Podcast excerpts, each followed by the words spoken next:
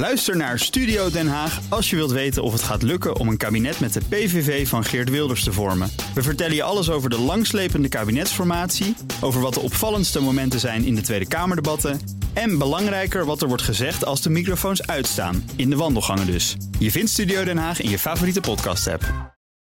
We gaan naar de Oekraïne-update. En dat doen we zoals uh, elke week met buitenlandcommentator Bernard Holburg en Europa-verslaggever Geert-Jan Haan. Mannen, goedemorgen. Goedemorgen. Ja, we zagen allerlei aanvallen weer op Moskou, Belgorod vanuit de Oekraïnse zijde. Althans, dat hebben ze nog niet zo hard op gezegd, maar dat lijkt er wel op.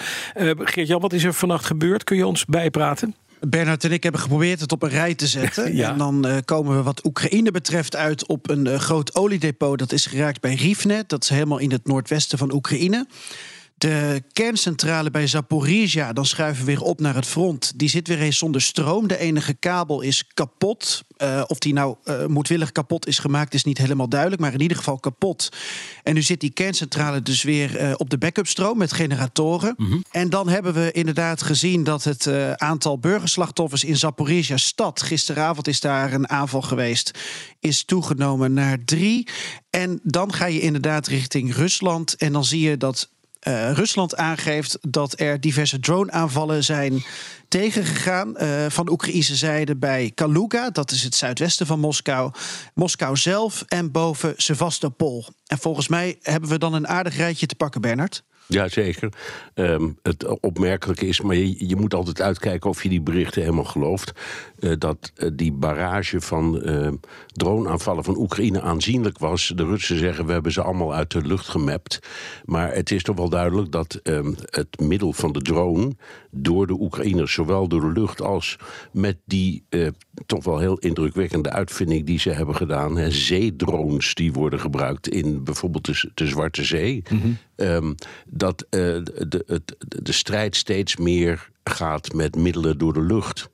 Uh, en uh, nou ja, dat, dat is de, eerste keer dat zo'n zo'n drone viel op, op, ik was het Kremlin geloof ik. En, en, en de eerste die viel op de Krim, dat was mega groot nieuws. En nu is het al routine geworden. Tja. Even kijken, als je praat over wapentjes, je hebt het nou over die, die Sea Drones. Hè, dat, is, dat zijn die grijze speedboten geladen ja. met uh, op afstand bestuurbare ja, het, is, het, is, het, is een soort, uh, het is een soort torpedo ja, in dronevorm. Ja. ja, ja.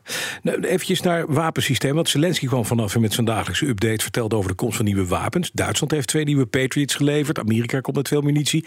Die 200 miljoen die toegezegd was door de regering Biden... die wordt ook ingevuld. Hè?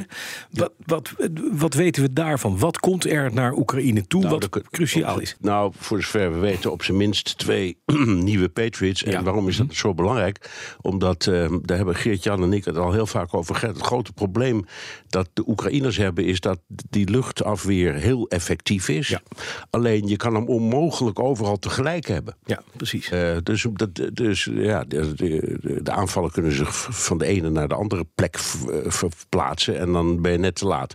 Dus als er meer van die afweer komt, dan kun je dat probleem voor een deel te lijf. Dus dat is heel belangrijk. Het is niet het enige uh, belangrijke, de, waar de Oekraïners natuurlijk voornamelijk om zitten. Nou ja, te drammen, mag je wel zeggen, is munitie. Daarin is dit, in dit plan ook opnieuw voorzien. Ik geloof 6000 stuks of zo, dat is echt heel veel. Um, en dan voornamelijk van die 155 mm uh, patronen. Um, en uh, de, de Oekraïners blijven natuurlijk vragen om lange afstandswapens. Dat ja. is voor hun ook heel belangrijk. Mm -hmm. En als je kijkt naar ja, de aanvallen bijvoorbeeld die ze willen doen op de Krim en dat soort dingen, ja, dan, uh, dan hebben ze die ook nodig. Um, en daar blijven Duitsland en Amerika toch de belangrijkste leveranciers. Ja. Een beetje terughoudend in. Ja, ja, ja. ja. Vergeet Jan over het Oekraïns te tegenoffensief. Hè? Jij hebt deze week wat rondgebeld. Wat hoor jij? Nou, dat de grote vraag blijft: uh, kan dat tegenoffensief nog slagen? En, en wat is dan uh, succes? En dat brengt ons eigenlijk terug bij een vraag die we nou, volgens mij sinds begin dit jaar met z'n drieën in deze uh, rubriek opwerpen. Namelijk wat is winnen en wat is verliezen. Mm -hmm. En volgens mij is de algemene teneur op dit moment dat Oekraïne genoeg krijgt om te overleven, maar niet om te winnen. En daar hebben wij in het Westen, wat Bernard ook aangeeft, vanuit Amerika en Duitsland allerlei redenen voor. Met die escalatieladder bijvoorbeeld. Nou, het ging de eerste weken van het tegenoffensief van de Oekraïnse zijde niet zo goed als gehoopt. Dat komt ook door de defensieve kant. De Russische strijdkrachten hebben het voordeel van de verdediging, de loopgraven, enorme hoeveelheid uh, mijnen, beschermde posities. En ze proberen ook hun logistiek te beschermen. En wat ze hebben gedaan, zo blijkt uit diverse analyses van mensen die ik heb gesproken, is dat ze de Oekraïners dan door die eerste verdediging laten komen. Dan mhm. hebben, hebben wij het met z'n drieën daar ook over in een, in een update. Hè? Zo van, nou, wanneer breken ze er dan doorheen? En dan worden ze dus door de Russen teruggeduwd. Mhm. En dat werkt, die, die, die werkwijze van Russische zijde werkt enorm demoraliserend voor de Oekraïners. Ja. En uh, Bas, op dit moment um, ja, vechten ze uh, op NAVO-werkwijze. Maar die gaat uit van luchtsteun. En als je dan door zo'n groot gebied vol mijnen en tegenstand wil ploeteren, dan heb je eigenlijk een overwicht aan materieel en mensen nodig. Ja, ja. Heb je niet. Nou, en dan kom je uit bij een mogelijk kantelpunt. Ja. Ehm, de Russen die hebben nauwelijks hun troepen geroteerd sinds het begin van de tegenoffensief. Oekraïne wel. Oekraïne is afgestapt voor een deel van die westerse manier van vechten en gaat weer proberen met verrassingen, zoals die amfibische operaties bij Gerson, maar ook met aanvallen op logistieke lijnen van de ruggen. Denk aan uh, Russen, denk aan de Krimbrug.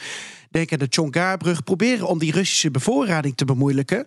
En dan kom je dus uit bij, nou, uh, de, de mogelijke eindconclusie voor nu wat Oekraïne wil. Namelijk Rusland verzwakken. Uh, zorgen dat ze geen bevoorrading, geen nieuwe troepen meer hebben. En pas in het geval dat Oekraïne dus een overwicht heeft aan menskracht en materieel, dan pas dat proberen uit te buiten en over te gaan tot daadwerkelijk weer veroveren van gebied. Maar daar zit dus een enorme uh, aanpassing in werkwijze in en teruggaan mhm. naar oude werk, werkwijze. Ja, dit gaat even duren. En dan kom je uit bij het vraagstuk tijd. Ja, en tijd. En we weten in april, hè, als je praat over die luchtsteun, juist dat deel, Geert-Jan, wat cruciaal zou zijn in zo'n, in zo'n nieuwe oorlog, zal ik maar even tussen aanhalingstekens zeggen. Uh, daar moeten we op wachten. De Oekraïnse piloten worden getraind. In de F-16's komen in april.